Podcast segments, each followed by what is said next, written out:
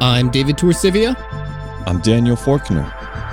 and this is Ashes, Ashes, a show about systemic issues, cracks in civilization, collapse of the environment, and if we're unlucky, the end of the world. But if we learn from all of this, maybe we can stop that. The world might be broken, but it doesn't have to be.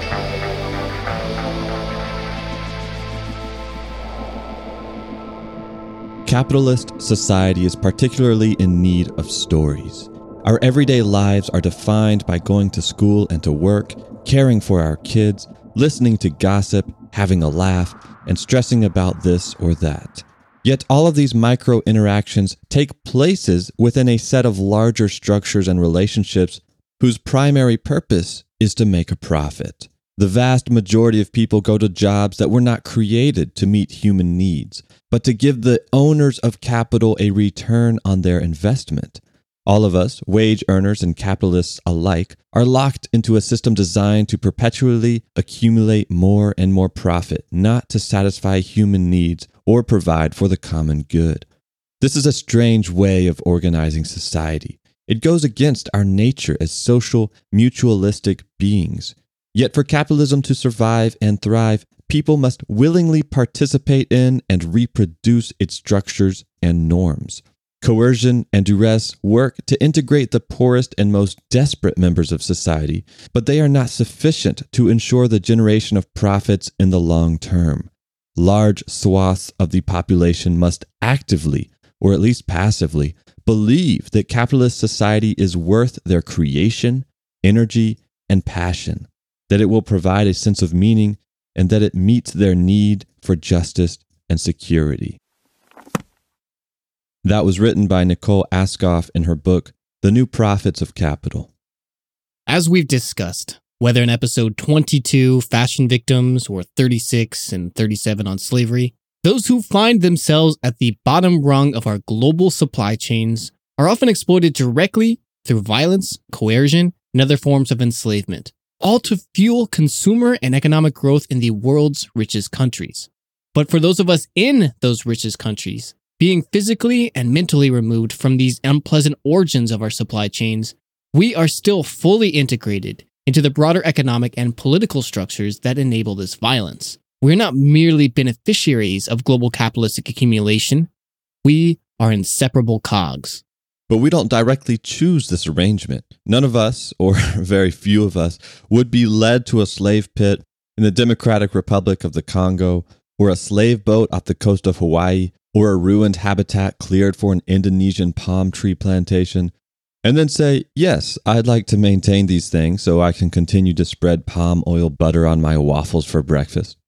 You know, none of us actually wants to live in a world where cheap commercial knickknacks are delivered to our door for the modest price of global environmental destruction, inevitable economic collapse, brutal slavery, violence, and war.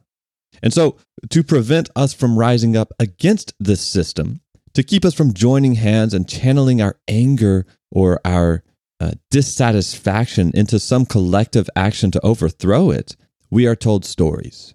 Stories that make us feel good, that make us believe that the lives we live in the context of this system are actually contributing positive things, that the goods we purchase save the world, that the modern state of the world is an inevitable and unavoidable reality, and that the violence and destruction all around us are not products of the current system, but rather it is our economic system that is actively working to end these unfortunate realities. These are some of the stories that we're told. Central to the perpetuation of these stories is the idea of philanthropy and charity. At the behest of these narratives upholding the capitalist hegemony and extolling us to place our faith in modern economic growth, are men and women telling us that through our charitable contributions and generous living, we can change the world.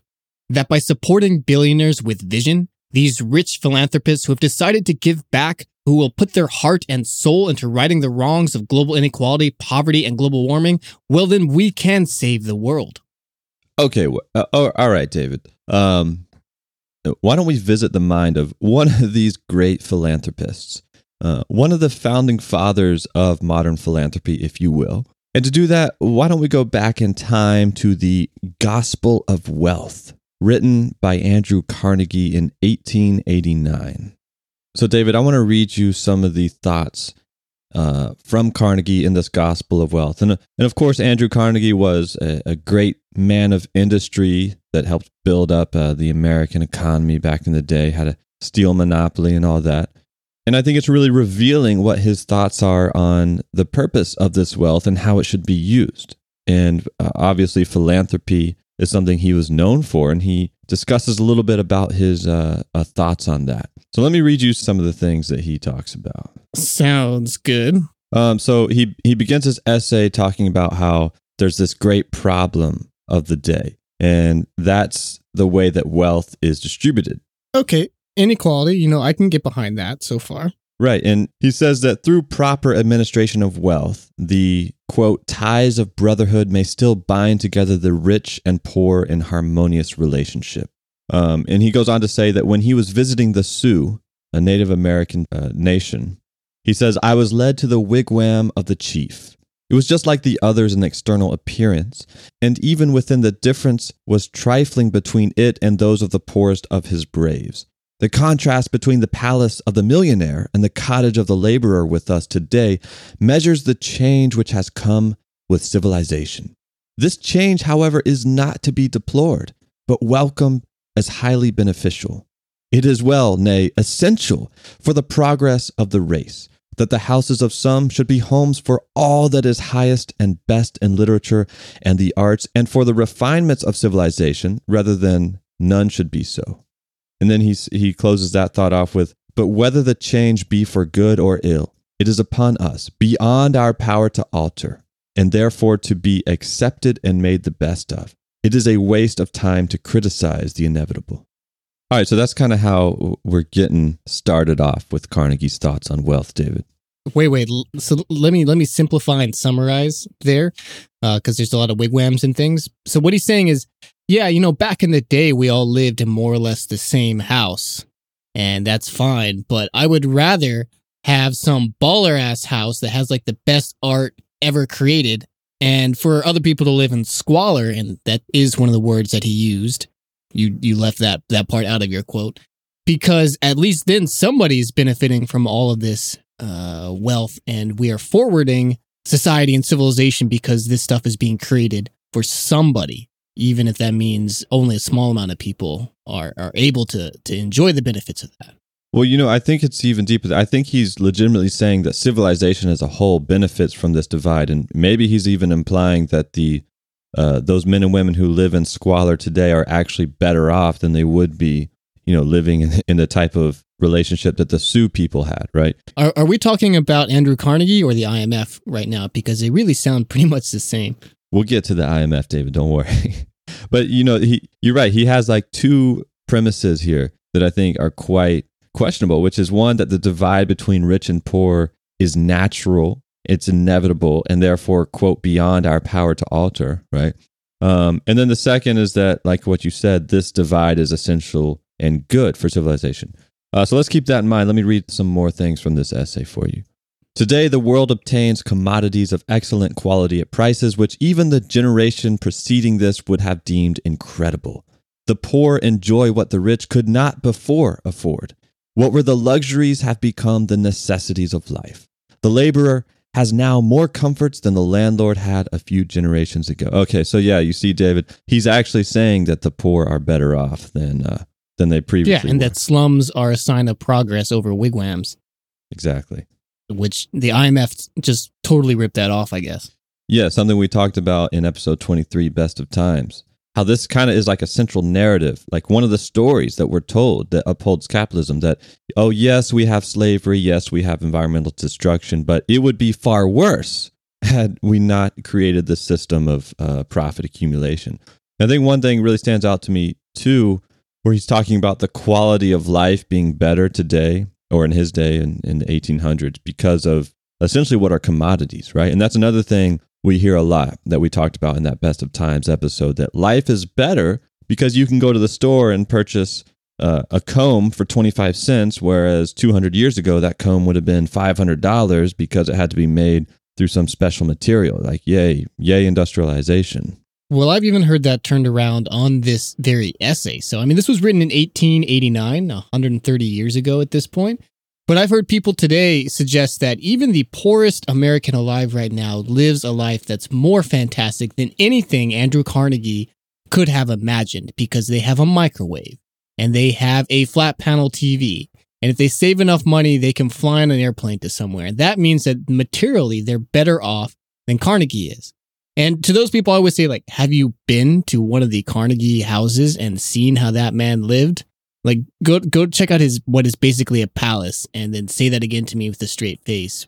But yeah, okay, sure, he couldn't make microwave popcorn in three minutes with a bunch of burnt kernels, but it didn't matter because he had a whole team of chefs and slaves basically making stuff for him. But I'm getting uh, beside the point here. Well, the microwave, David, we might consider one of the benefits of civilization, but those benefits come with a price, and, and Carnegie has something to say about that. He goes on The price which society pays for the law of competition, like the price it pays for cheap comforts and luxuries, is also great. But the advantage of this law are also greater still, for it is to this law that we owe our wonderful material development. But whether the law be benign or not, we must say of it, it is here. We cannot evade it. No substitutes for it have been found. And while the law of competition may be sometimes hard for the individual, it is best for the race because it ensures the survival of the fittest in every department. We accept and welcome, therefore, great inequality of environment, the concentration of business, industrial and commercial, in the hands of a few, and the law of competition between these as being not only beneficial but essential for the future progress of the race. And so this this is kind of his uh, rationale for that premise that we discussed earlier of how this divide between people is a good thing because competition is what drives innovation and civilization forward. Yeah, I mean, this was the social Darwinist idea at the time that was in vogue because of, well, you know, Charles Darwin and his work in biology, uh, which was shaking the world at the time. But since then, we have 130 years basically disproving the fact that that this is not how things actually work. That there seems to be really little correlation between the wealth of somebody and their capability or fitness. Um, there is, however, a dramatic correlation between their success in life and the wealth that they're born into. Uh, but that's another conversation and something we've talked about before. Well, and it's uh, something we see today a lot. I mean, the idea of ideas, the marketplace of ideas. Yeah, these ideas, even though they've been disproved, have not gone away. I, I, I want to make that clear.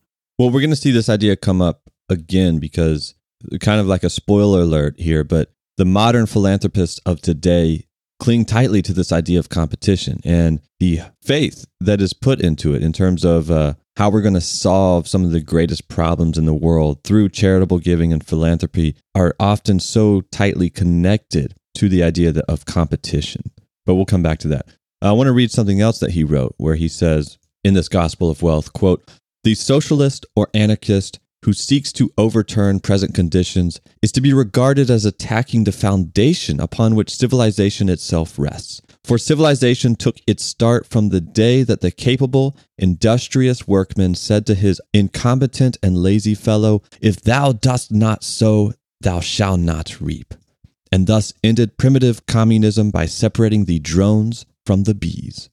Daniel, I'm not even sure exactly how to respond to all of this uh, because in everything, especially in this essay, I mean, in everything Carnegie writes, but really this essay, there's this just overwhelming arrogance that I know what's best. And and I mean, he goes on. He'll use a phrase a lot like "those who have studied a subject" and things like that, uh, implying that he's the only one who has the the expertise and the experience and the breadth of knowledge to really speak with authority on these subjects. I mean, he is, I guess, probably still controlling for inflation, the richest person uh, who has ever lived in modern civilization. I'm sure there's, you know, the the king of ancient Persia had more wealth, but in terms of of a non-royal individual, he is probably the wealthiest person who has ever lived. So, I mean, maybe we should take his perspectives on accumulation of wealth and the horrible things he had to do to to achieve that.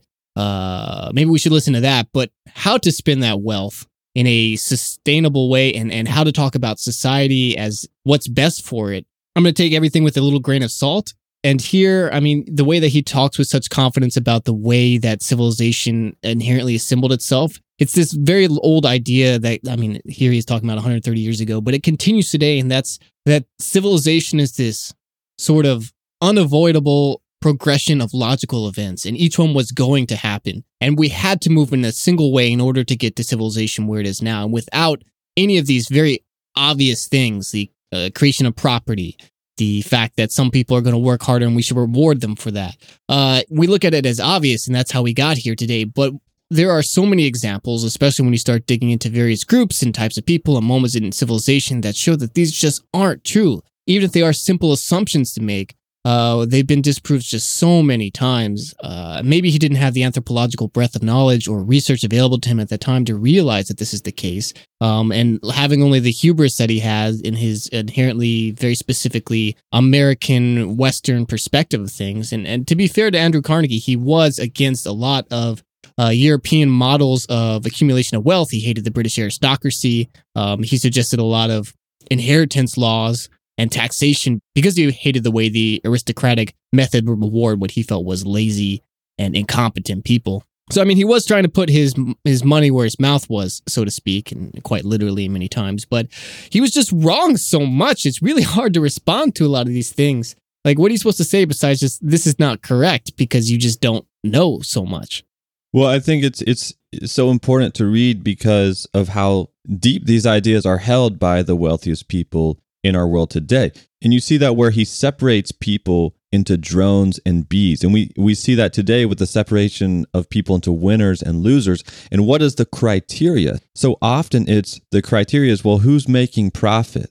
From Carnegie's perspective, his lens, and so many of the modern billionaires of today, a life is only valued so much as that it's making money. Yes. Though, though I, I want to point out that a lot of the language that they use isn't explicitly about profit. Like even here in Andrew Carnegie's essay, he says, If thou dost not sow, thou shalt not reap. The implication is that those who work hardest are rewarded.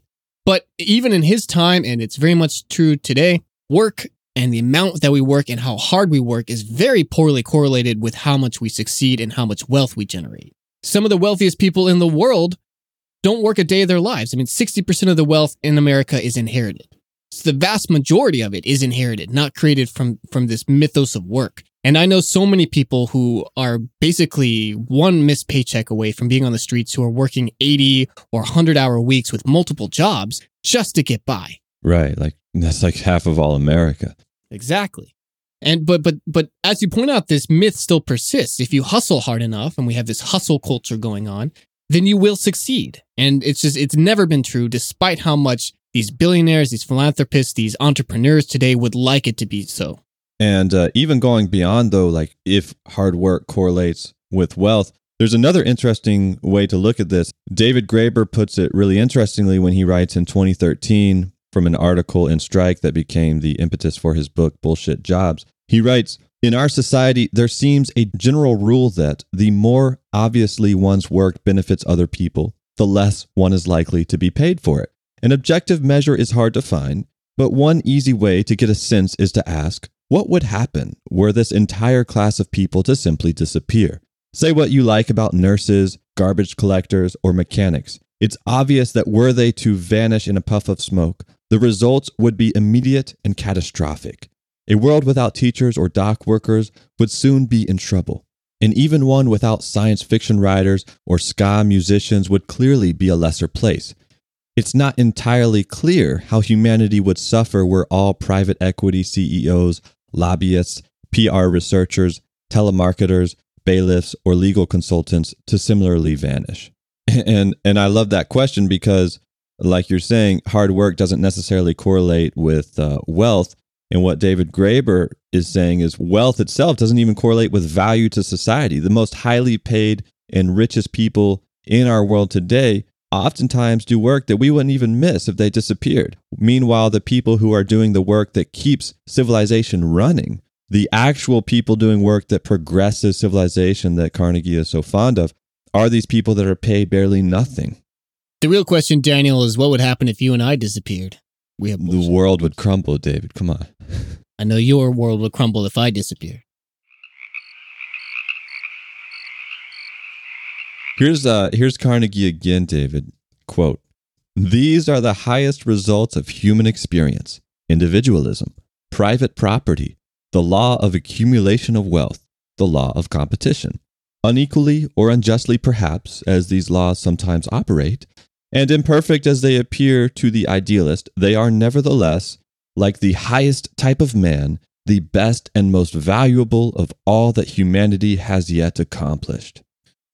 So it should be no surprise, I think, to anybody listening, Daniel, that a man who accumulated this vast amount of wealth would decide that the four highest achievements of humanity is uh, private property, of course. Private property, uh, competition, accumulation of wealth, and of course, because he doesn't want anybody fucking with him, individualism. It's unsurprising that somebody would be like, "Oh yeah, you know, you know what's what the best four things about any person is, Daniel? Number one, if they're named David. Number two, if they have brown hair, uh, but like a very specific shade that I just happen to have the exact one.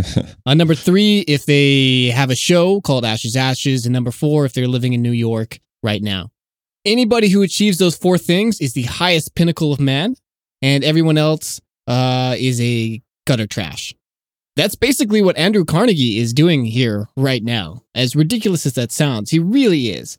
And he's trying to attribute these four things that he either wants or allowed him to accumulate this huge mass of wealth, either as as fundamental laws of nature of things that have always been there and and that he discovered and civilization discovered and allowed him through some divine right because this is a natural way of the world working to accumulate all this massive amounts of wealth and power or he's just trying to redefine what he sees as as the world that he's living in right now to play into his exact rules. And in a large part, he succeeded in doing that, partially because of his outsized influence, because of his wealth, and also some of these thoughts. Uh, they they appealed to a lot of other people who had this wealth and power or who wanted it. And today, I mean, we still hear these ideas from this essay echoing, like you'd mentioned, in these ideas of philanthropy and, and even beyond that, in, in general ideas of entrepreneurship and the accumulation of wealth and the fact that it is an innately good thing. And it is a religion of sorts here in the United States, especially. Yeah, and like you said, he believes these because that's who he is. And we should examine our own society and who do we look to in terms of our leaders and our idols? I mean, we have a president right now who's a billionaire. We have people like Elon Musk, these billionaires that we put our faith in terms of progress for civilization.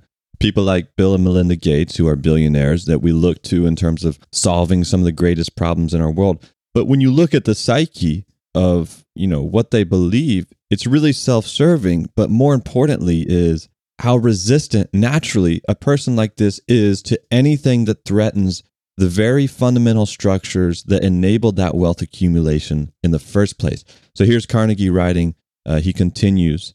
He says, But even if we admit for a moment that it might be better for the race to discard its present foundation, that is, all those laws that he just said is the highest achievement of man, that if it is a nobler ideal that man should labor, not for himself alone, but in and for a brotherhood of his fellows and share with them all in common, even if it were good to change, we cannot know.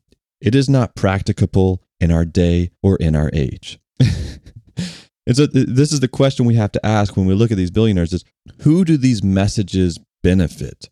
This man that's sitting atop the highest rung of the, the largest economy of his day is saying, well, look, even if a better world were possible, it's just not practical. How convenient, right, David? I, there's so many responses in this essay. I just don't even know how to reply to. It's it's such a a very specific foreign way of looking at the world uh, compared to my own experiences. But it's something that I do encounter uh, day to day. And, and when I meet these people, I always just throw up my hands and I walk away because I it, I don't I don't know what to say to someone. How can you explain to somebody anything when they see the world so differently than you, where they take these very basic truths that time and time again, experience has shown are not truths, are anything but. They're cultural constructs at the very most. And just assume that because this is the way things are, that's the way they always have been and always will be. And that's the best way it can be because they have this, this very loose faith that uh, the fact that this is the way things are is a product of some sort of larger market. And so therefore the best ideas survived and we are living in that world right now. The only thing that can improve upon that world are, I don't know, technological innovations or something, because culturally, we have reached a peak and there is no be- because there's nothing to improve upon because this is not it's not a work in progress. It's just the way things are, the way things have to be. When, and the reason why we comment on these beliefs in the first place, like you said, it's ridiculous. And most of our listeners are going to recognize that pretty early. But the reason we have to comment on it is because these are still the people that we uphold and we idolize in our society, and it's who we put our faith in. And even those who are skeptical, I think, of the Elon Musks of the world, still, we collectively have this uh, uh, tendency to throw up our hands and say, well, this is just the way the world is. I've had this conversation with so many people where, you know, before we started this podcast and I was learning about so many of these ideas, I would tell people, and I'd get these like apathetic shrugs where they basically say, well, you know, th- this is the world we live in. People act this way, and that's just how it is. And we have to challenge that idea. Because if we just accept the terms that are given to us, we'll never truly get that better world because we realize that these people don't fundamentally want to challenge anything about the status quo.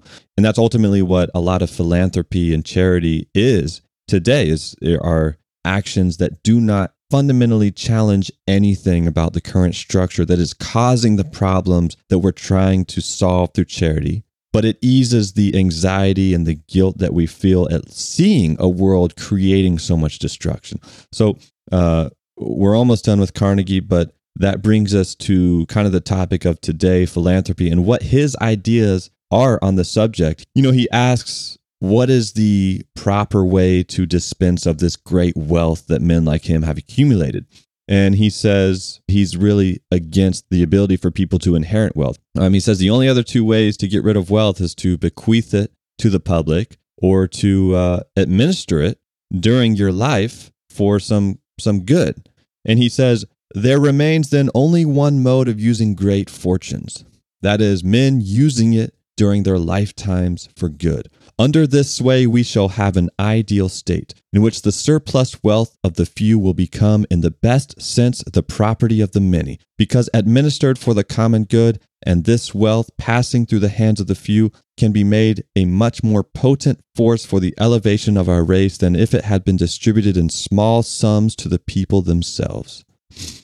And so, David, this is his core belief that he as an individual can do more good with his wealth than the public can. And I just want to hone in on something he says here, David, which is that like the only alternative to, you know, using your wealth that you have acquired for like projects and and making the world a better place, the only alternative to that in Carnegie's eyes is scattering it among the poor through the course of many years in trifling amounts. And there's a huge flaw in this, and it's something that comes up all the time today. Anytime someone discusses the merits of capitalism versus like socialism, is this assumption that wealth distribution is only about scattering money around.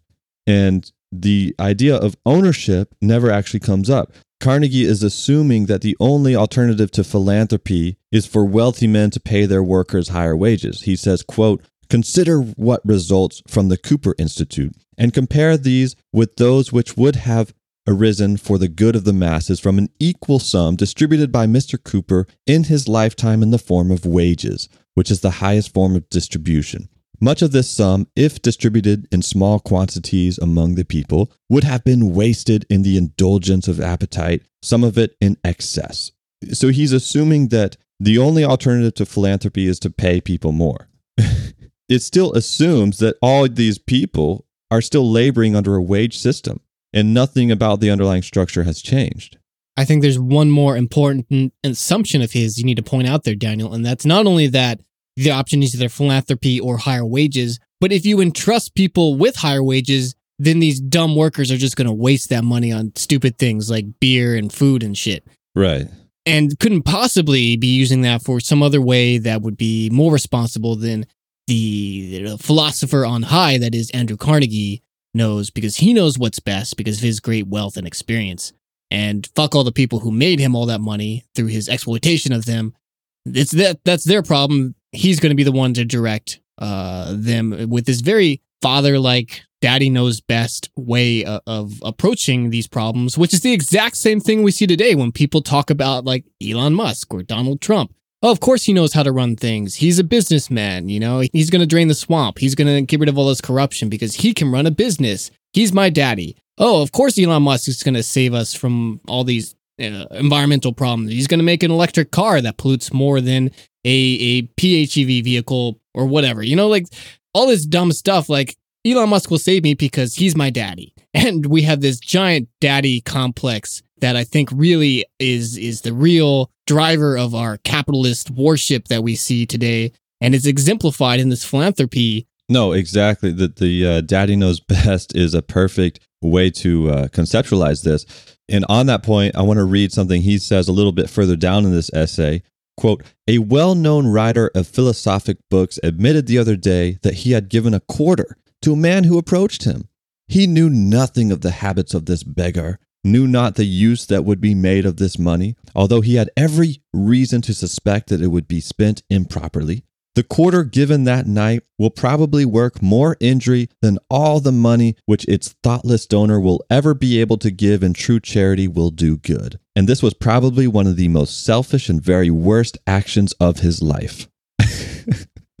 what what does he think that quarter is going to do? Either he's he's really really down on how much good his wealth will do, or he thinks that quarter is just to jack the ripper its way up through the slums or something. I mean, that is that is uh, it's so selfish and evil. I mean, like, so I live in New York, right? And I'm I'm walking around. i mean the subways a lot. Right. Day to day, there's probably five to ten people that ask me for money, just on a regular day. I mean, it happens all the time. It happens on the subway car. You walk into a restaurant, someone's opening the door for you, and then they ask you for money. There's people in the streets.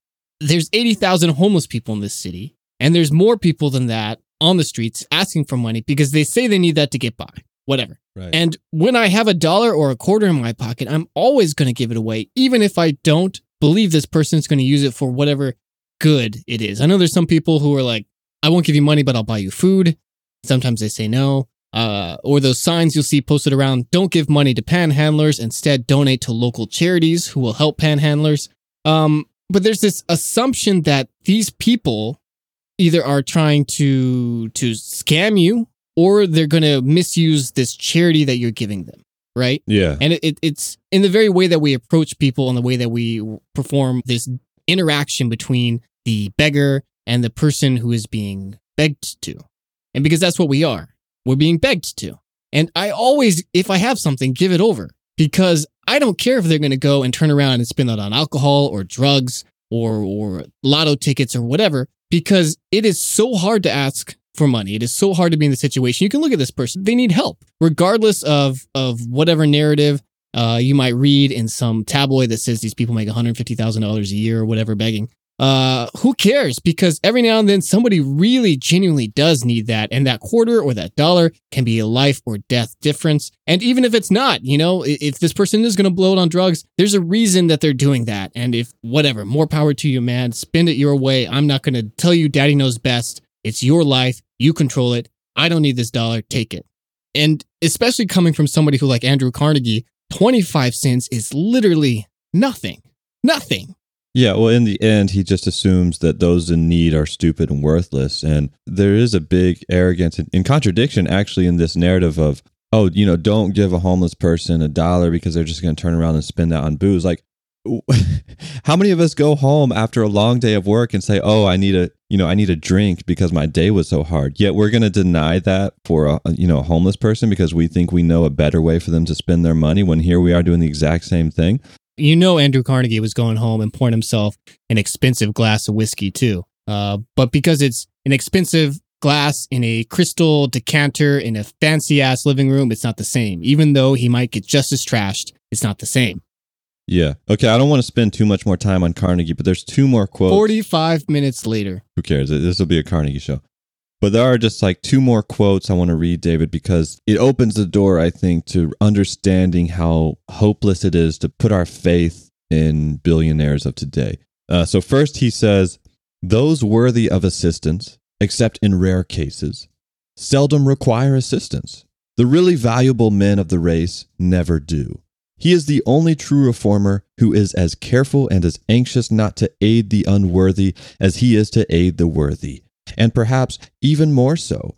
For in almsgiving, more injury is probably done by rewarding vice than by relieving virtue. And then I want to read one more quote from him where he says, quote, We are met here with the difficulty of determining what are moderate sums to leave to members of the family. Again, he's against leaving huge sums of wealth to his family. Um, he goes on, What is modest, unostentatious living? What is the test of extravagance? The answer that it is impossible to name exact amounts of actions as it is to define good manners. But nevertheless, public sentiment is quick to know and to feel what offends these. The verdict rests with the best and most enlightened public sentiment. The community will surely judge, and the judgments will not often be wrong. Okay, and, and so what I really want to highlight about these two uh, ideas is just how wide open the door for interpretation they are, right? You know, he divides people up into drones and bees, the worthy, the unworthy, and he claims that working together for the benefit of common good is pointless and against the natural state of things. And then he also says that individual millionaires and billionaires are the best judge of how their money should benefit the public. But yet, when it comes to deciding whether or not millionaires are being inappropriate with their wealth, it becomes, oh, don't worry, uh, the public will decide if you're being inappropriate, and, and then that will determine the limits of your spending.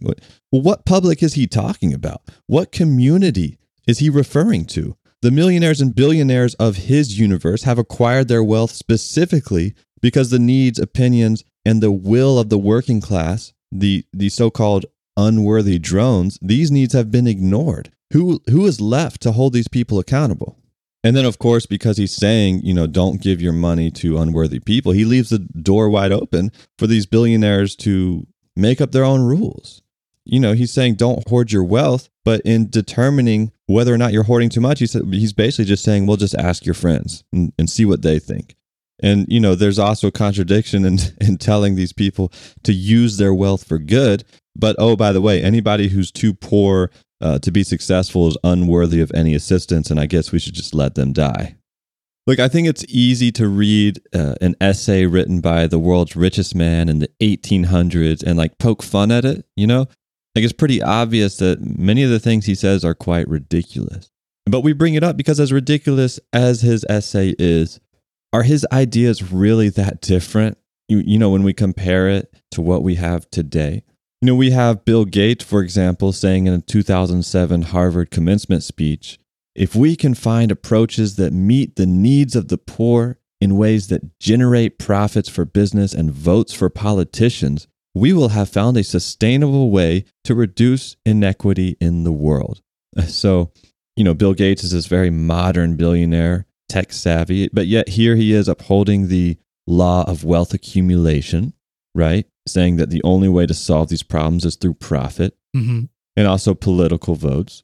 And then, you know, here we have uh, another example I like comes from John Mackey, who is, I think he's still the CEO of Whole Foods, but he started this company, this grocery store, on the idea that hey, capitalism has kind of gone awry. It's you know it's destroying the world, but it's not fundamentally capitalism's fault. It's just the fault of the individuals who are being bad. So his uh, whole idea is that well, if I can be good and change the way business operates, well, then I can save the world while still remaining in the status quo economics. And again, he's upholding the laws of competition and individualism that Carnegie held so tightly to when he says, quote, Entrepreneurs are the true heroes in a free enterprise economy, driving progress in business, society, and the world. They solve problems by creatively envisioning different ways the world could and should be. With their imagination, creativity, passion, and energy, they are the greatest creators of widespread change in the world.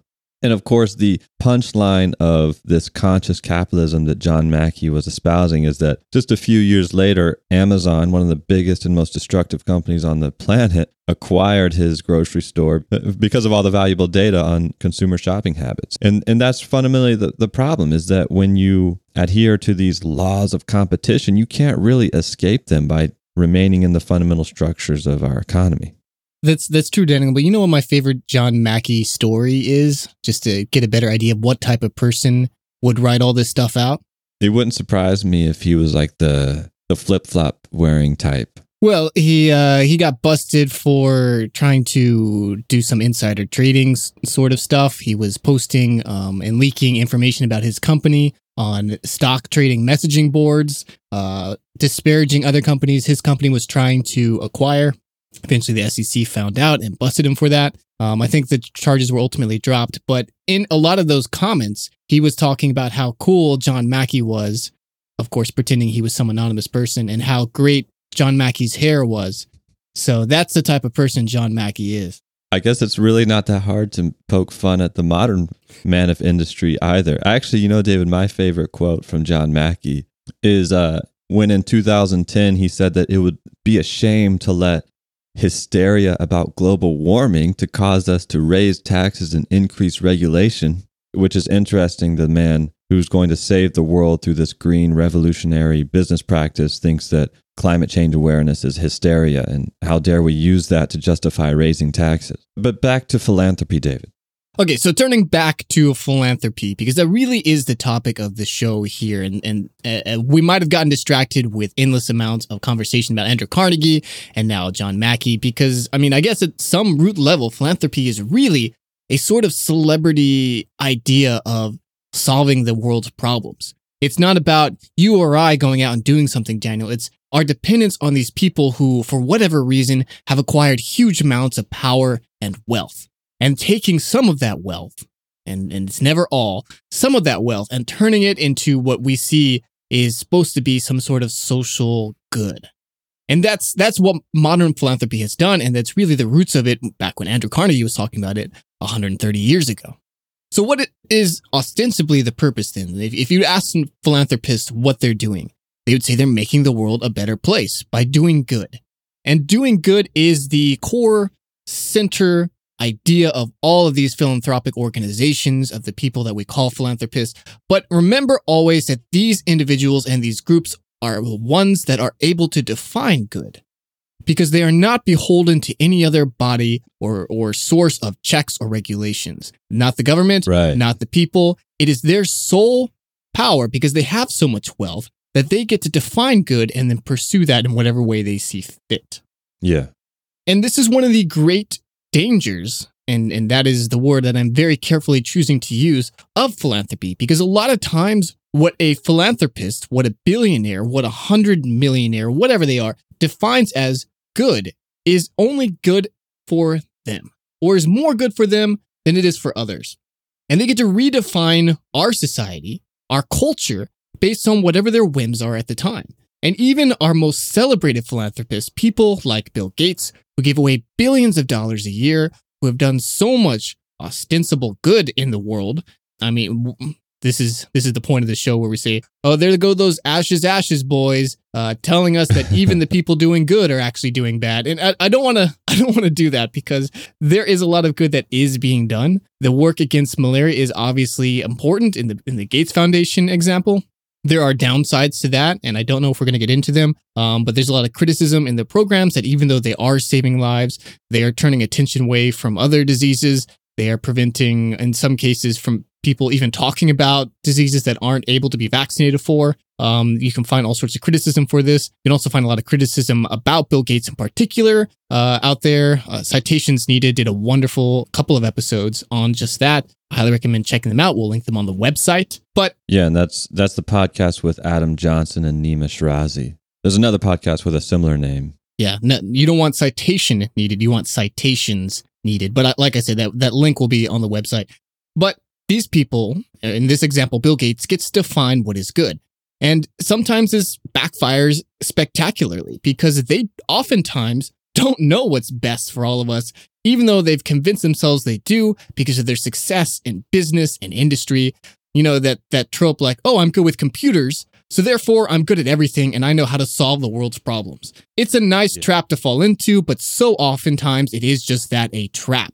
And Bill Gates, uh, he spent billions and billions of dollars trying to redefine education in the United States and around the world. And, and there is no doubt in anybody's mind that the educational system as it exists in the United States is fundamentally broken. And this is something that, like I said over and over again in the show, we will get to this. We're going to do a couple episodes on it, but it is such an enormous topic that we really need to finish all of our research and approach and figure out how best to, to tackle this problem. We'll get to it eventually. I promise. But surprise, someone like Bill Gates, like you said, this individual who's unaccountable, who isn't subject to the democratic process that we normally uh, think that these massive transfers of wealth should be subject to. Big surprise, his solution to our broken public education system would be to turn it into a giant market where children are treated as inputs in this giant production line, you know, churning out educated young men and women. And this idea that you can kind of uh, use market principles to separate the good from the bad, separate the good teachers from the bad teachers, restrict funding for certain uh, schools, all so that you can, again, going back to that law of competition, pit schools against each other. Well, you know what's really interesting about this charter school push that Bill Gates is currently doing, having spent billions of dollars on the program, both in actual programs as well as media and propaganda to push these ideas, in addition to lobbying of various types for local school organizations and at a national level.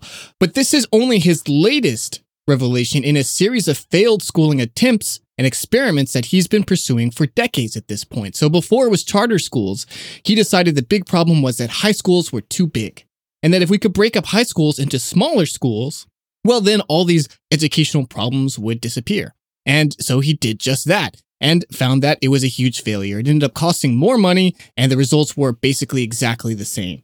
And uh, there's there's there's lots of problems here where they ignore what teachers are saying what the problems are. Recently, spent over a billion dollars looking into this problem to say what is the big fundamental issues in education today. Teachers immediately said, well, first off, it's class size.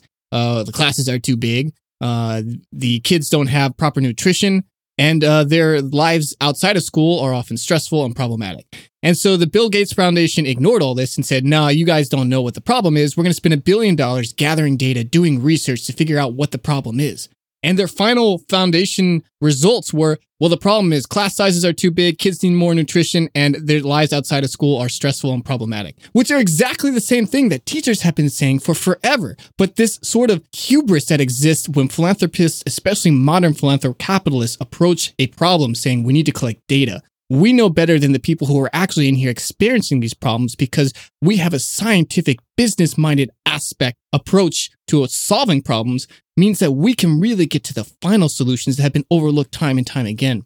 And invariably, the solutions that they end up coming up with are the same ones people have been begging for for decades while billions of dollars were wasted trying to identify these problems that everybody already knew and understood. This is a situation that keeps repeating itself over and over again. It doesn't matter which philanthropist you're looking at or which programs they're doing, these same things keep reappearing. Richard Branson, who made billions of dollars on his transportation network on flying airplanes around the world, has now pledged that he's taking the profits from his transportation network and putting them into green energy research because climate change is such a problem, ignoring the fact, of course, that his transportation network is contributing hugely to that climate change problem in the first place. He's trying to band aid this global catastrophe by funding it with a program that is fueling that catastrophe in the first place. And so much of philanthropists and modern day philanthrocapitalists ideas are how do we band aid these problems that we in part have created in the first place? No, that, that is a great point, David. But I want to expand on something you said, which is that these problems happen over and over again. And I think it's kind of a symptom of this individualized way of looking at things where we're already looking at individual billionaires to try and solve problems. Um, so when they fail, it, again, going back to the John Mackey example, it's kind of like it wasn't the system that they were a part of that failed. It's the fact that they just made a mistake or we need someone better in there. We need better ideas. Another quick example is after the 2010 earthquake that shattered Haiti, the Red Cross collected like over $500 million in donations. That's half a billion dollars. And it basically just vanished. You know, after after all that collecting, they built a grand total of six homes in their project area. And so there's this big discussion about that in the nonprofit world of like what went wrong, what were the inefficiencies, what were the incompetencies, and it becomes this story of how an individual or an individual organization made a mistake. But we really need to step back and say, well, what is the overall, the larger system in which all these individual players function? And I think we need a framework for understanding that. Otherwise, we're just going to keep replacing uh, these uh, these people with more and more people that ends up just making the same mistakes over and over again. And and that's because I think the framework is that these people aren't necessarily making mistakes, but they play an important role in managing the excesses, if you will, of our political and economic system. And so there's this idea that as wealth is accumulated through our economic systems, It does so through extraction. We've talked about this. Environmental destruction is the price we pay for profit accumulation. And so, as this occurs around the world, you have resentment that builds up, you have people's lives that are shattered, habitats that are destroyed. And if this just goes unchecked, people wouldn't stand for it. So, every now and then, these philanthropists kind of step in to serve this uh, function of making people feel like everything's okay, making people feel that we're working on solutions, that these problems aren't a result of the system, but they're merely vestiges of our old ways, and that this new path that we're charting is going to cover up these problems and make a better world. So we had the free market movement beginning in the 70s and 80s that kind of kicked off a total transformation of the global economy. We've kind of touched on this, like in our episode 28, Dead End. And th- this process reoriented national economies, particularly in the global south, from ones of economic self sufficiency to ones that were export led so that their national resources could be turned into commodities for a global financial market. And that has led to increased fragility in the global financial system. We see way more economic shocks that cascade from country to country. And so, as Matthew Bishop and Michael Green write in their book, Philanthrocapitalism, which is a defense of this kind of philanthrocapitalism that we're talking about, David, and how it can ultimately save the world, they say that, quote, since the birth of modern capitalism in Europe, rich business people have consistently played a leading role in solving the big social problems of their day. Indeed, it seems to be a feature of capitalism that golden ages of wealth creation give rise to golden ages of giving. End quote. And so now, again, they're writing in defense and praise of these generous billionaires who follow up their extreme concentration of wealth and power and start giving back to the people. But as many have pointed out, we should be skeptical of this process. And so here's Nicole Aschoff again, writing in the New Prophets of Capital. Quote, Philanthropy booms, triggered by rapid increases in inequality during periods of massive wealth expansion, serve as a kind of release valve for capitalism by ameliorating some of its worst excesses. The tycoons of the early 20th century sought to dole out their benevolence in a systematic manner. They also hoped to extract influence over social programs and public opinion, which was intensely anti capitalist at the time. They also worked behind the scenes to shape movements and policy. So that's kind of the overall framework we might consider the actions and motives of the modern philanthrocapitalist. That it's not that it's necessarily just giving back to the community, but there's an ideological purpose behind the things they choose to divert their money to. And I think we can look to a few examples, David, that really highlight this in the realm of foreign relations and domestic affairs here in the United States. Uh, but first, maybe we should start just broadly examining this idea that maybe all this philanthropy isn't for the right reasons or sometimes actively something that's bad or negative. But even going back from that, just at a very conceptual level, there's some basic things we should understand, and especially around this sort of pressure release valve. That the idea that philanthropy is there to make us essentially not chop the heads off of these extremely wealthy industrialists which was something that Andrew Carnegie and others were obviously very concerned about, with the memories of the French Revolution fairly recent in their minds. So let's look at example just very conceptually and, and understand first off that somebody who has this much wealth is somebody who has exploited people in order to get it because you cannot generate this much money without at some point taking it from somewhere else. And that is either from somebody's labor or through the exploitation of natural resources and the sullying of that product for the rest of us. It's innate in this product. This is so much money. And, and we hear $30 million, we hear $100 million, we hear a billion dollars, we hear $100 billion. And these are just numbers. They're almost meaningless. But to understand just how much fucking money this really is and how incredibly, unbelievably wealthy these people are, uh, I mean, very quickly, if you have $3 million, okay, which is not even considered high net worth, it's a lot of money, but that's not high net worth.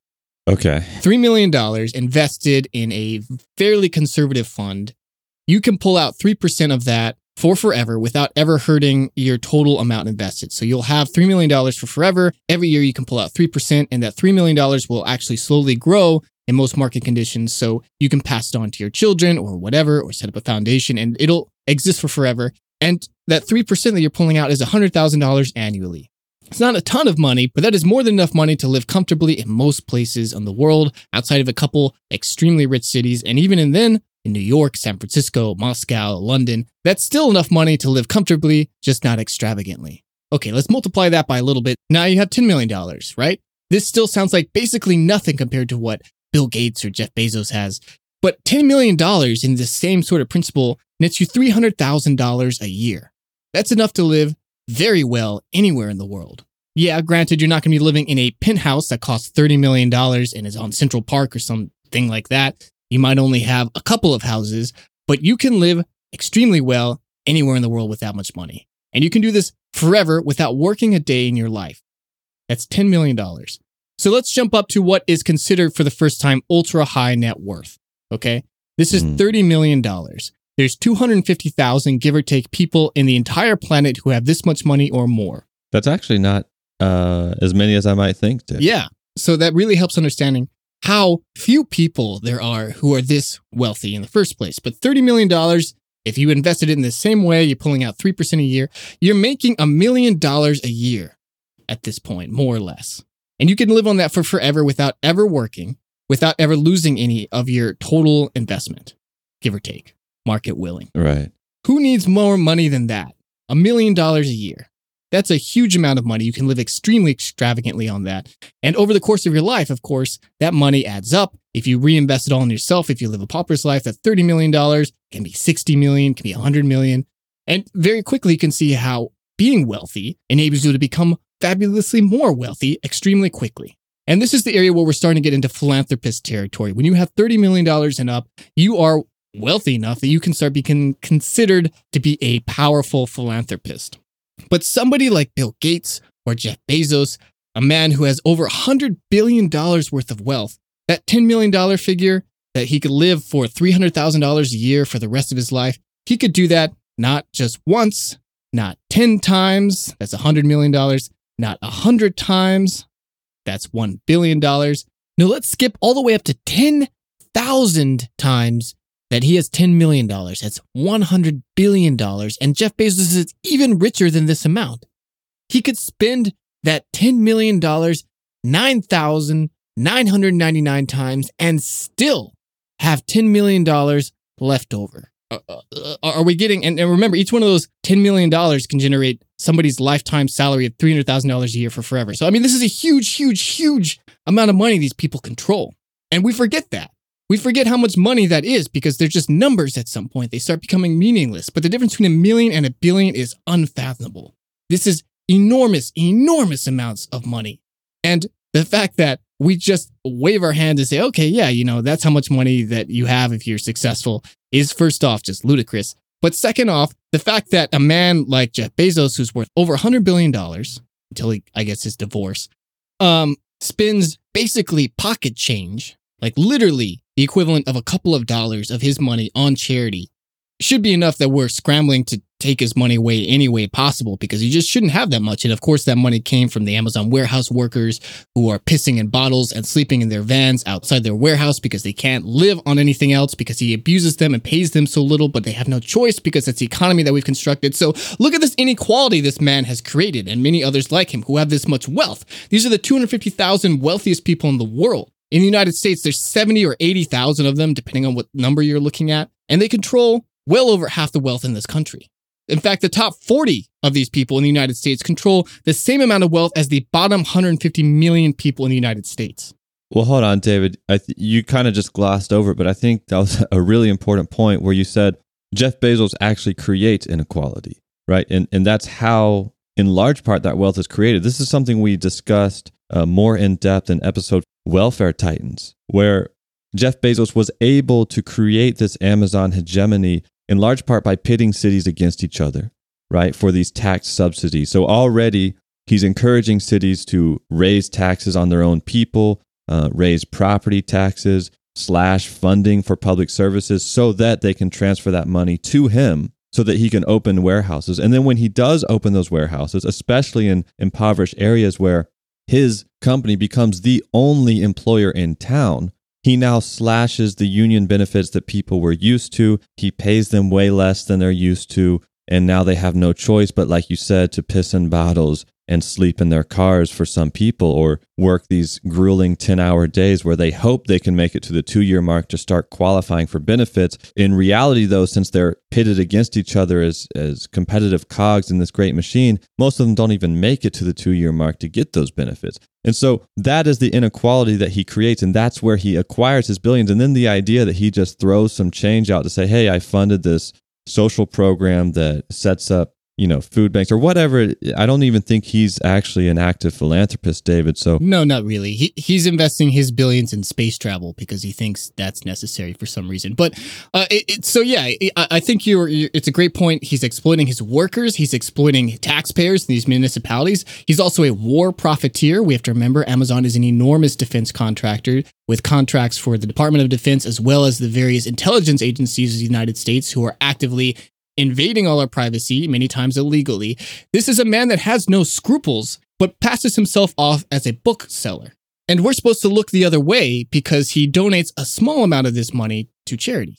Or because at some point he will make a pledge that I'm going to donate $50 billion to charity. Everything I did to get these ill gotten goods is fine.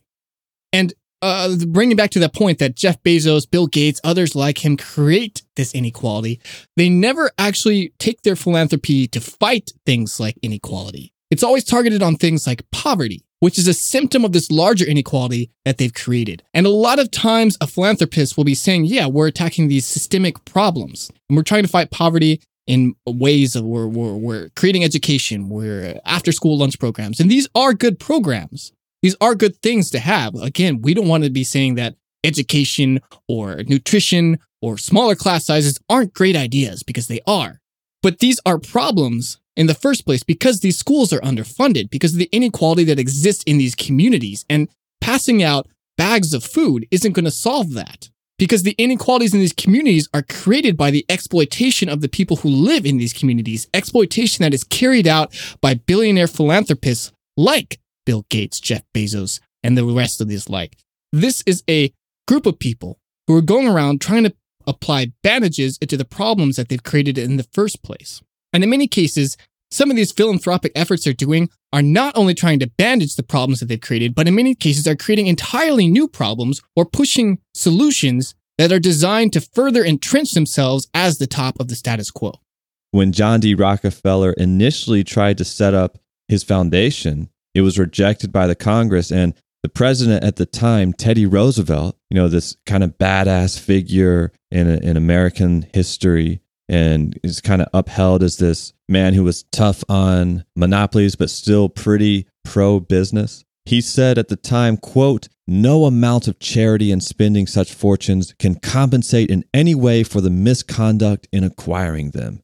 But David, I want to again step a little bit back and move away for a second from these individuals. And I want to look at the role that these ostensibly philanthropic organizations play in foreign relations, like informing policy that our governments enforce around the world, and also domestic social issues like race and civil rights. So, for example, we have the Council on Foreign Relations. It's a, a nonprofit think tank based in New York City and Washington, D.C. It specializes in policy recommendations and research to guide international relations between the US and the rest of the world. Well, it was founded in 1921 with money from the Rockefeller and Carnegie Foundations. And here's from their website, quote, "The Council on Foreign Relations, CFR, is an independent, nonpartisan membership organization, think tank, and publisher dedicated to being a resource for its members government officials, business executives, journalists, educators and students, civic and religious leaders, and other interested citizens in order to help them better understand the world and the foreign policy choices facing the United States and other countries. Now, David, you notice the words independent and nonpartisan. Yet when I looked up its funding sources for its main think tank, which which appropriately enough is named the David Rockefeller Studies Program, 44% of the think tank's funding comes from foundations, 29%, corporations, 7%, and other grants at 18%. And all of this funding is, is qualified as restricted sources, which means, quote, funds must be used to support a particular purpose or project. And so there's another thing that stands out to me about this nonprofit, which is, again, just one nonprofit in a sea of organizations that make up a particular foundation funded network.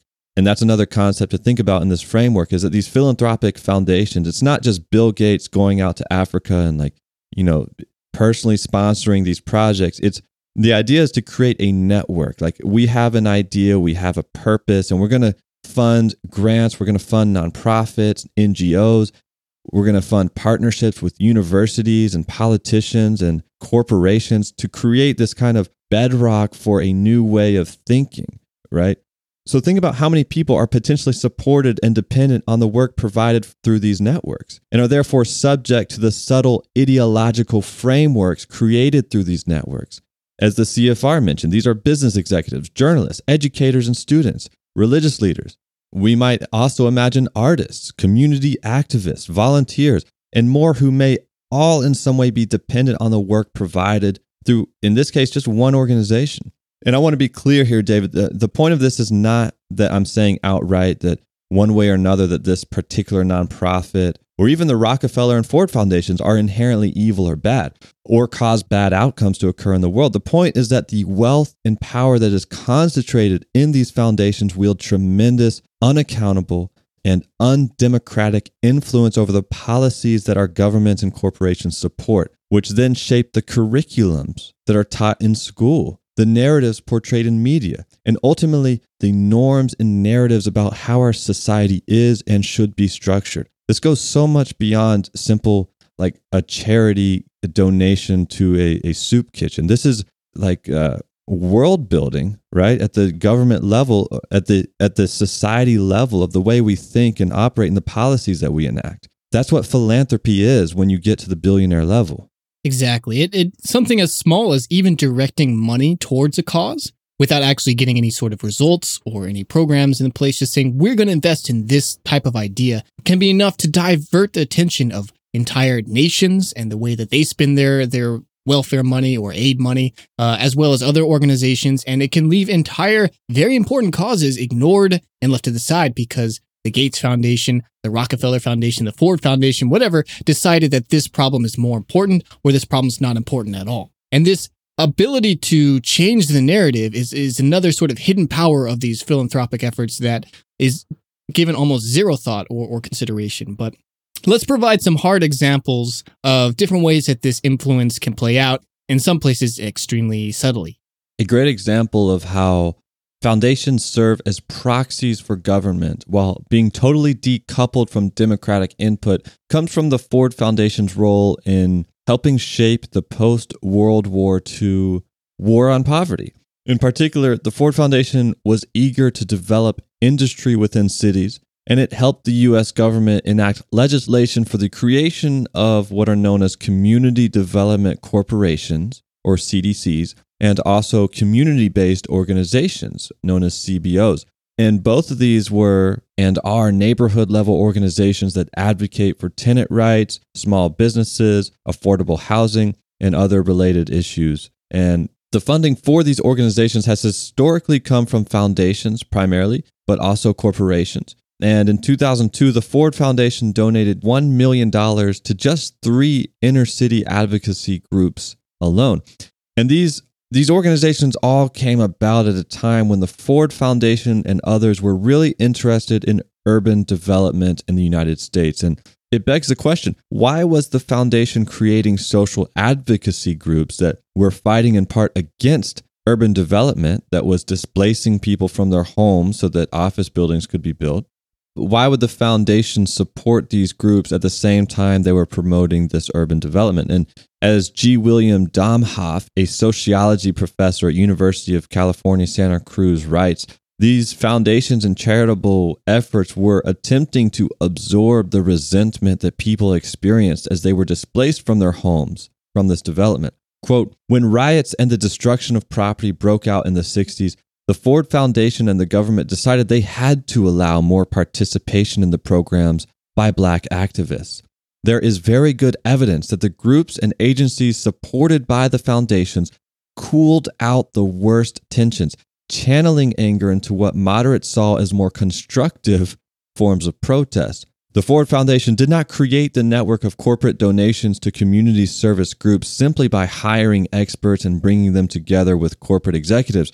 Instead, it was reacting to activists who were trying to stop urban renewal or to white neighborhoods that were agitated by the influx of African Americans. That is, the network was created by an unusual and in many ways uneasy alliance of foundation officials and community activists.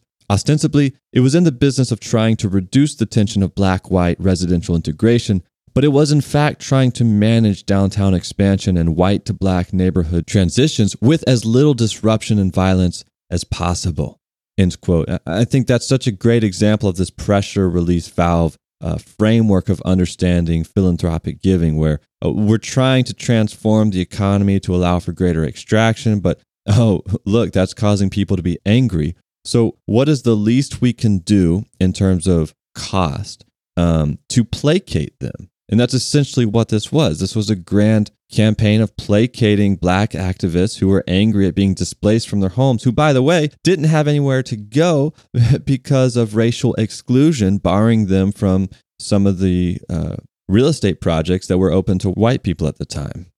Similarly, the Ford and Rockefeller Foundations funded the creation of the National Urban Coalition shortly after the inner city race riots of 1967. Now, this was a short lived civil rights advocacy nonprofit that advocated for job training, education, housing programs, and other opportunities for blacks in America. It's a good thing, but ultimately rested on the premise that partnerships were needed between industry and the government to develop the inner city. Here's Joan Roelofs' writing in Critical Sociology. Quote, as the civil rights movement became more militant, the Ford and Rockefeller Foundations responded by creating the National Urban Coalition to transform black power into black capitalism. The latter usually denoting minority franchise ownerships.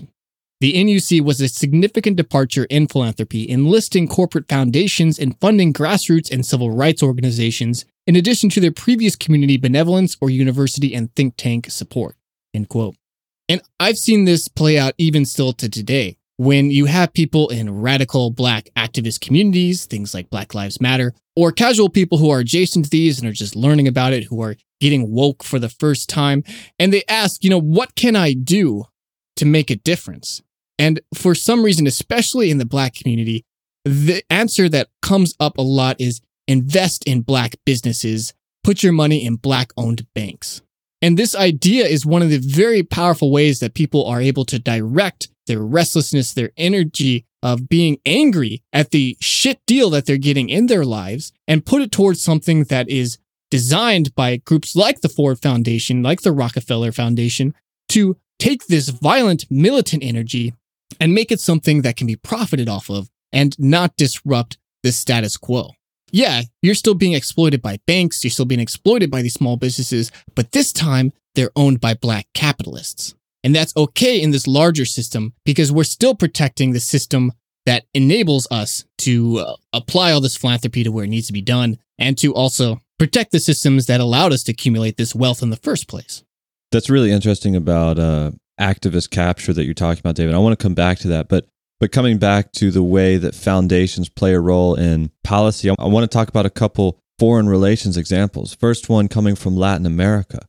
And that was that in the 1970s, the CIA was involved in a military coup of Chile's democratically elected president, after which a military dictator was installed, Pinochet. Many people know about this.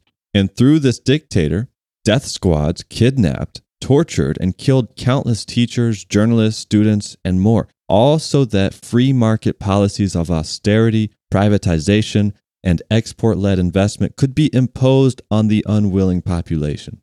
And I think this was also part of that broader uh, economic transformation that I mentioned earlier that was happening in the 70s and 80s, where the economic powers centered in the West were really cracking down on any government, any poor country around the world that wouldn't sign up to these new economic paradigms of export led development and all this.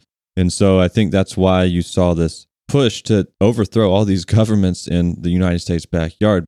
But anyway, before this coup occurred, the Ford Foundation played an important role in partnership with the Chicago School of Economics in training the people from Latin America who would eventually implement those policies. But the Ford Foundation and the, the company it represented had a more direct role in Latin American affairs than just that. Three years after that Chilean coup in 1976, Argentina's president was similarly overthrown by a violent military junta.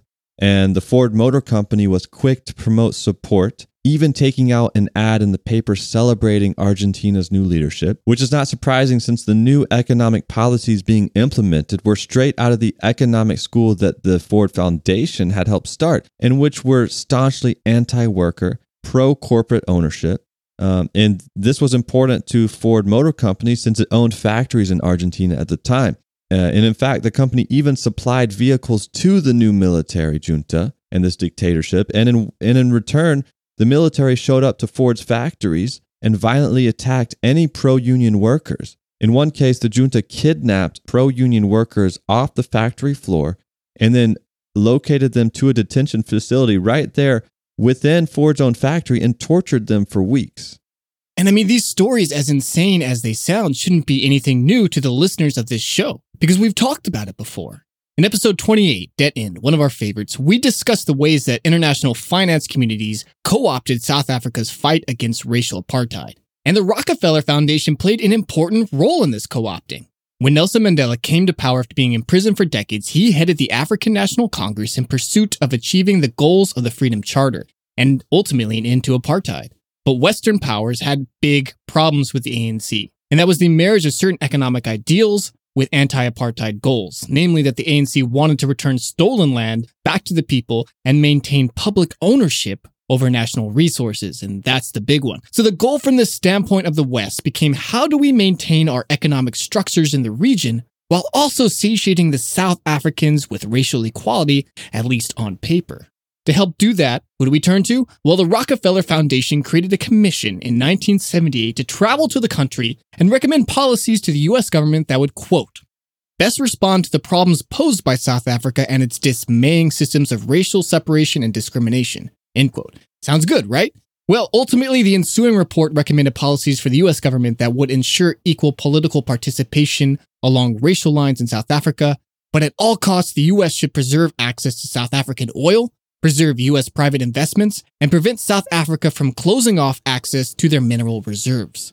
And so, what we ended up with, as we discussed in that episode, was a country that ended racial apartheid on paper, while economic apartheid became arguably much worse.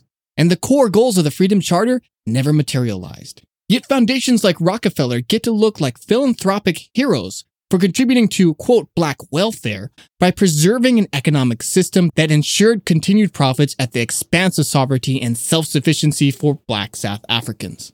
But we don't have to look to the past for these sorts of ideas. These happened even recently. So back when Obama was trying to pass universal health care, there was a push that this bill could only be passed if it was balanced and would not cost us anything more. So we had to look at the budget and figure out what could we cut in order to try and pay for this what is going to be at least for the government a much more expensive system even if that means all us citizens are going to be paying less because we don't have to cover insurance whatever. But but how does the government do this without making a big tax bill? That was the question. And one of the suggestions they had was, well, let's cut down on charitable deductions and make sure that not 100% of your deduction comes off your taxes, but a smaller percentage of that. And who fought this hardest of all? Daniel, you want to hazard a guess? Um, pharmaceutical companies, insurance companies. Um, well, they were fighting the bill, obviously, very, very intensely. But this particular thing really pissed off the philanthropic community because they are dependent, at least they thought, on these charitable donations if people aren't getting as much of a tax write off, they're not going to make as much money, and then ostensibly, they're not going to be able to do as much good. But here's the thing a lot of these organizations are doing programs that are supposed to take care of the symptoms of people having no access to healthcare right. or spending a lot of their money on healthcare. And if we had a universal healthcare system, then this is going to greatly reduce poverty. This is going to reduce inequality. This is going to make people not sick, which is hugely important. Uh, it's going to take care of that bankruptcy problem that we see because well, the majority of American bankruptcies are medically related. It's going to make sure people have better nutrition. Overall, you're going to have a healthier, happier, smarter, more educated, less unequal population if you can pass universal health care. But because their bottom line was threatened, huge amounts of these philanthropic foundations, including some very large ones, started lobbying against universal health care, fighting this bill that is going to do a lot of the work that they claim that they want to do. But as soon as their status quo was threatened, they decided it's more important to protect this system that feeds our trough than it is to make real, actionable, humongous change in the lives of the Americans and the people that they're supposed to be assisting. And so they helped to kill that bill and turn it into the abomination that is the Affordable Care Act that we see today. And whatever that's going to ha- turn into and, and happen to that is a whole nother conversation that we've talked about at length, actually. But this is the kind of double sided, two faced world that is the philanthropic industry. But you know, the problem with this doesn't end there. And if we're on the topic of taxes uh, uh, and the way that we control these charitable donations, philanthropy, as as at least in the eyes of the IRS, is all seen as equal, right, Daniel? So if I donate a million dollars to an opera, that is seen as the same amount as good as donating a million dollars to the people of Flint so they can have water, to a natural disaster response, to a program that makes sure that people don't starve to death. There is no difference, philanthropically speaking. I was gonna say, David, I I feel like I know where you're going with this, but on the one hand, it's like kind of hard. Maybe it's it would be difficult to expect our tax you know institution to ascribe social value to a certain Oh yeah, giving. But no, here's but here's a simple solution that I just came up with, David, which is anything you donate money to that's going to have your name on it should be an immediate uh, cancellation of your tax benefit. yeah. I mean, Right. that would be one simple solution. But there's so many loopholes that people work their way around and figure out. I, I- I'm not saying that the government needs to be this watchdog that exists to prescribe like the ethical considerations of, oh, this is worth saving X lives, and this is only saving, you know, how, how do we rank the art or culture against a human life? You, you can't do that. And I'm not saying the government should, but we really don't see a difference in this. And that means we have a lot of philanthropic donations of charity that's going out there that is paying for things that is ultimately self-serving or status quo intensifying. And education is one of the largest areas that receives philanthropic grants. But most of this money that's going to fuel this, this huge amount of, of donations and charity that's entering the education system is going to private schools and expensive public institutions and universities. This is a further intensifying effect on the inequality that we're seeing. People aren't funding these poor schools, these schools that don't have enough money because their alumni aren't making huge amounts of money because they're being held down by this inequality that that's exists because their education was worse because the system that they're in is worse. So that school gets worse. Meanwhile, the schools that are able to generate very successful, wealthy, well-connected alumni are able to take in more money from those alumni and that allows them to intensify this process. And so the very philanthropic grant giving that exists in order to fuel this education ends up intensifying the inequality that then generates more philanthropy and makes the problem even worse. So a huge amount of philanthropy is actually going to systems that make inequality worse, believe it or not. Mm. And and this is all ultimately because of the tax benefits that we receive from making these charitable donations. And if we didn't have this this impetus to give and and receive a very instant gratification on it beyond the, the various types of charity and charitable giving reasons that we have as individuals, yeah, the bottom line would be impacted a lot, but maybe we would see a huge shift in how money is being spent and what people considered important and passionate to them. And these high powered schools would see a lot less money coming into them. And we would see money turned instead towards where can I make the most difference? Where can I do the most good? And I'm not saying that we need to get rid of the charitable foundations. I'm sure there's a math equation some economists are working out, constantly justifying in whatever think tank they're in that their foundation's funding is perfect. But there is definitely and and and has historically been a question of is a tax deduction for charity and philanthropic donations a good idea? And for most of our history, we've said no for very obvious reasons. People like Teddy Roosevelt were very against this idea. But now increasingly, we just accept philanthropy as, of course, it's good. Of course, there can't be anything bad. There's problematic parts of it, but overall, it's a net good. And so we shouldn't question it. We shouldn't say, well, we should change the system around because it is doing good and we don't want to affect that. But we never talk about what good is it doing? Could we be doing more good or are we actively harming things and intensifying the status quo that create these problems in the first place? And that, if you only get one thing out of this episode and you've forgotten all the Carnegie stuff we talked about, just take away that point. It's okay to question philanthropy. It's okay to say, yeah, you're doing good, but I don't trust entirely why you're doing it and what good you've decided to do. Although, with the caveat being that there are a lot of criticisms of charity, David, though that are used to justify taking away support from people.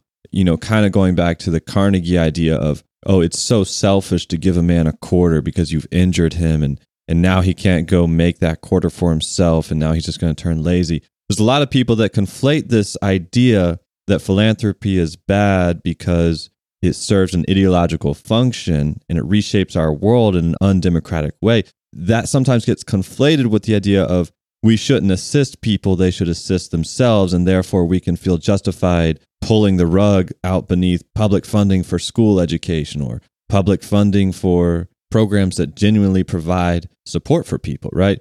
And you mentioned charitable giving, and, and that's the, a whole nother flip side to this discussion is we as individuals who take part in this process. Like I mentioned earlier, the $500 million that Red Cross got, well, that came from, I mean, yes, foundations and corporations, but also from you and me, people who saw that happen and said, well, what can I do to help? And that was our best option that we could perceive. And so we sent money that way. And, you know, we started recording for this episode yesterday, actually, David. And we were about an hour in and we decided it wasn't going the way we planned. It wasn't working. That we, we didn't have a focus.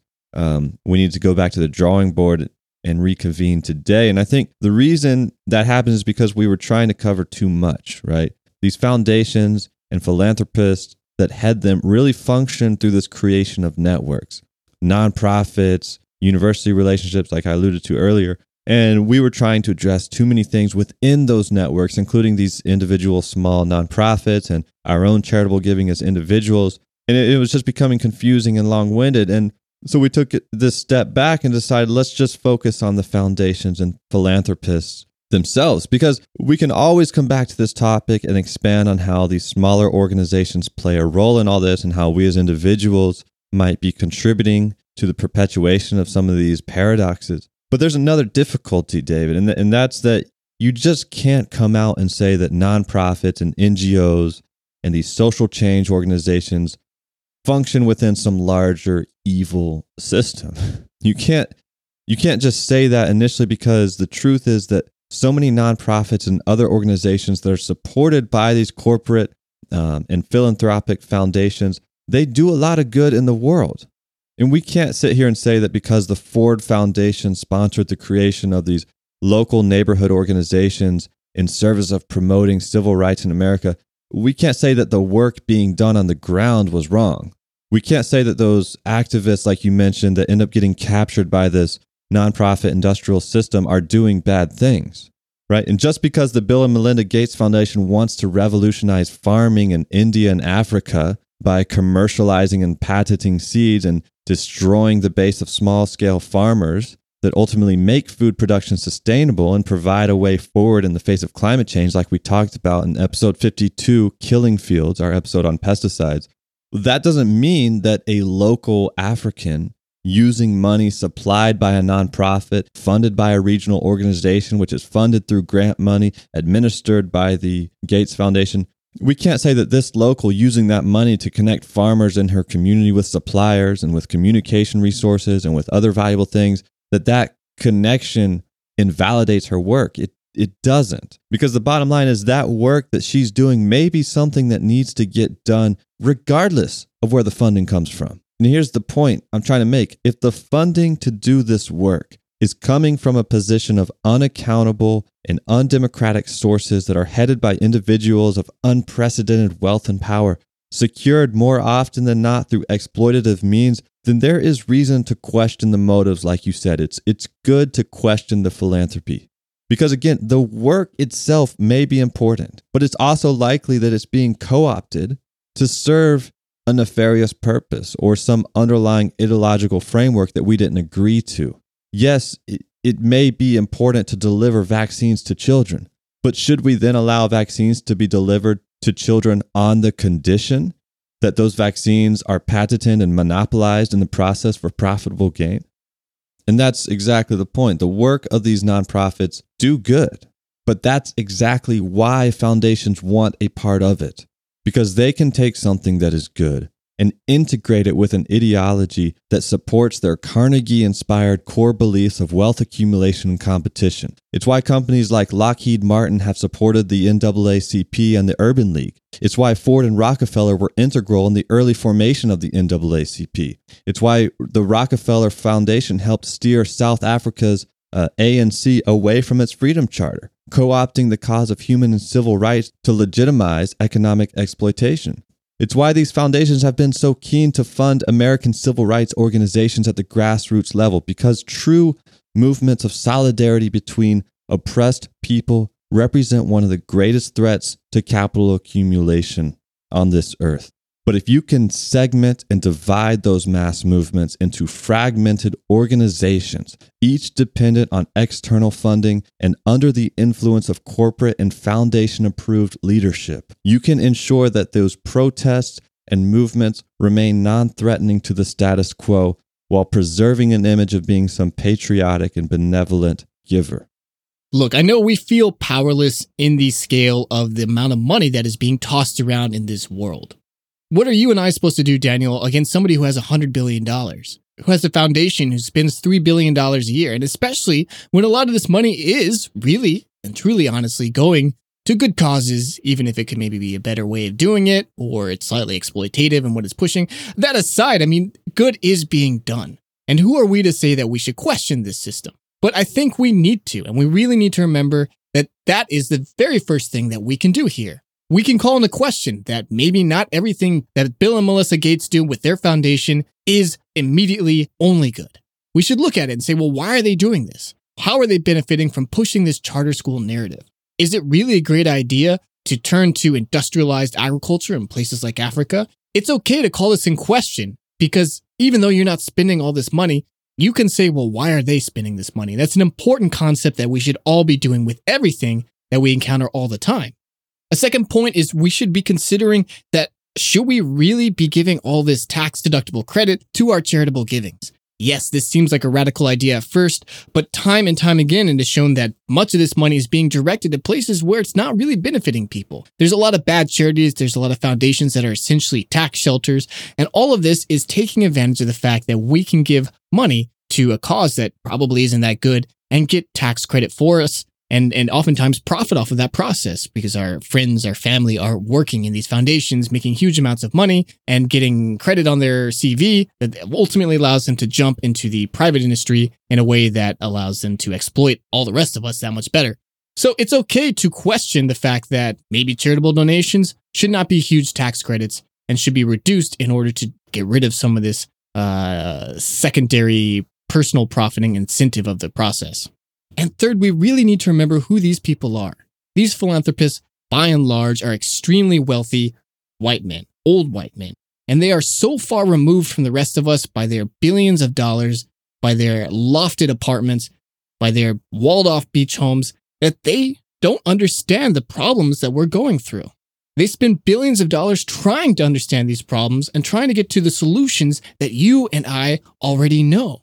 We saw this in earlier in this episode with Bill Gates trying to investigate what's the problem with these classrooms when teachers have known for decades what the problem is. Billions of dollars later, they came to the same conclusions that all of us already knew. And it's not just the billionaires themselves who are doing this, but the people running these foundations, pulling in these six figure salaries. They are just as out of touch as the people writing the checks. So it's okay to remember that these people don't know what's best for you because you know what's best for you, because you are in these communities, you are living these problems. And therefore, because you understand that, you are an expert.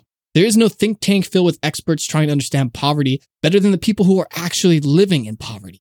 The people who really know what it would take for them personally to pull themselves out of that. You have the answers and solutions in these communities. You can put these into practice a lot of times by yourself without that giant philanthropist check. And even if you aren't, if somebody comes in and says, What can we do? You have the answer for that. It's okay to reach out and say, I know, I have an idea. Let's try this. And that's something that philanthropists are trying to take away from each and every one of us that individual ability to say, I know how to have change. I know how to make the world a better place because they want to be our daddy writing the check saying, No, I know what's best for you. But we can push back against that and say, no, I know what's best for me. And if you would listen to that, then maybe we could actually do something and make the world a better place. I couldn't say it any better than that, David. So I just want to leave you uh, with one short story. Uh, one short story. uh, there was a there was a man, a, a titan of industry named John Emery Andrus. He lived between 1841 and 1934. He became wealthy through a chemical manufacturing company, uh, as well as several real estate and other investments that he made during his life. And when he died, he left 45% of his estate to the creation of the Surdna Foundation, which today manages $1 billion. And side note, David, I think it's always interesting when people describe these billionaires as philanthropic when the size of their foundations only get bigger over time. Like clearly they're not gifting their money away when it somehow makes a profitable return. But anyway, today, some of Mr. Andrus's descendants are unhappy with the way the current foundation spends money on uh, social justice projects when, according to them, their great great ancestor was an unabashed capitalist. So, according to two cousins that object to the foundation's new leadership, the foundation recently gave to the Neighborhood Funders Group, uh, which is an organization that supports place based, community led efforts that target the root causes of economic and racial inequalities. And in their eyes, funding like this means that they let John down. After all, according to the Wall Street Journal, apparently John was a fan of the extractive economy and was known for paying his workers as little as possible and lecturing them on the importance of thrift. So, uh, I guess to his family, the idea of spending his money on solving the root causes of economic and racial inequalities just isn't appropriate. I guess so, Daniel. But, you know, David, at the end, that's just a lot to think about. As always. But think about it. We hope you will. You can find more information on everything we talked about today, as well as links to that citations needed podcast episodes, as well as the full transcript of this show on our website at ashesashes.org. A lot of time and research goes into making these episodes possible, and we will never use ads to support this show. So if you like it, would like us to keep going, you, our listener, can support us by giving us a review, recommending us to a friend, or supporting us at patreon.com slash ashes ashes cast where you can become part of our discord community and also get yourself a sticker we're working with some artists to create some new designs for us and we're excited to send those out to you you can also contact us at our email address it's contact at ashesashes.org uh, send us your thoughts we appreciate them we are also on all your favorite social media networks at ashes ashes cast next week. Daniel, I'm sorry to say you're going to have to tackle this episode by yourself. Oh, but David, that's going to leave me feeling really lonely. Okay, well, I'll tell you what, I'll do it with you, but that'll be the topic. So spend some time with yourself this week, reach inside, uh, figure out what it's like to be alone, because next week we're going to be remembering that while we may feel alone, we're all in this together. Oh. We hope you'll tune in for that. I don't really have to uh, make any great leap of imagination for this one, David. Yeah, you and me both. All right. Well, until then, this is Ashes Ashes. Bye. Bye bye.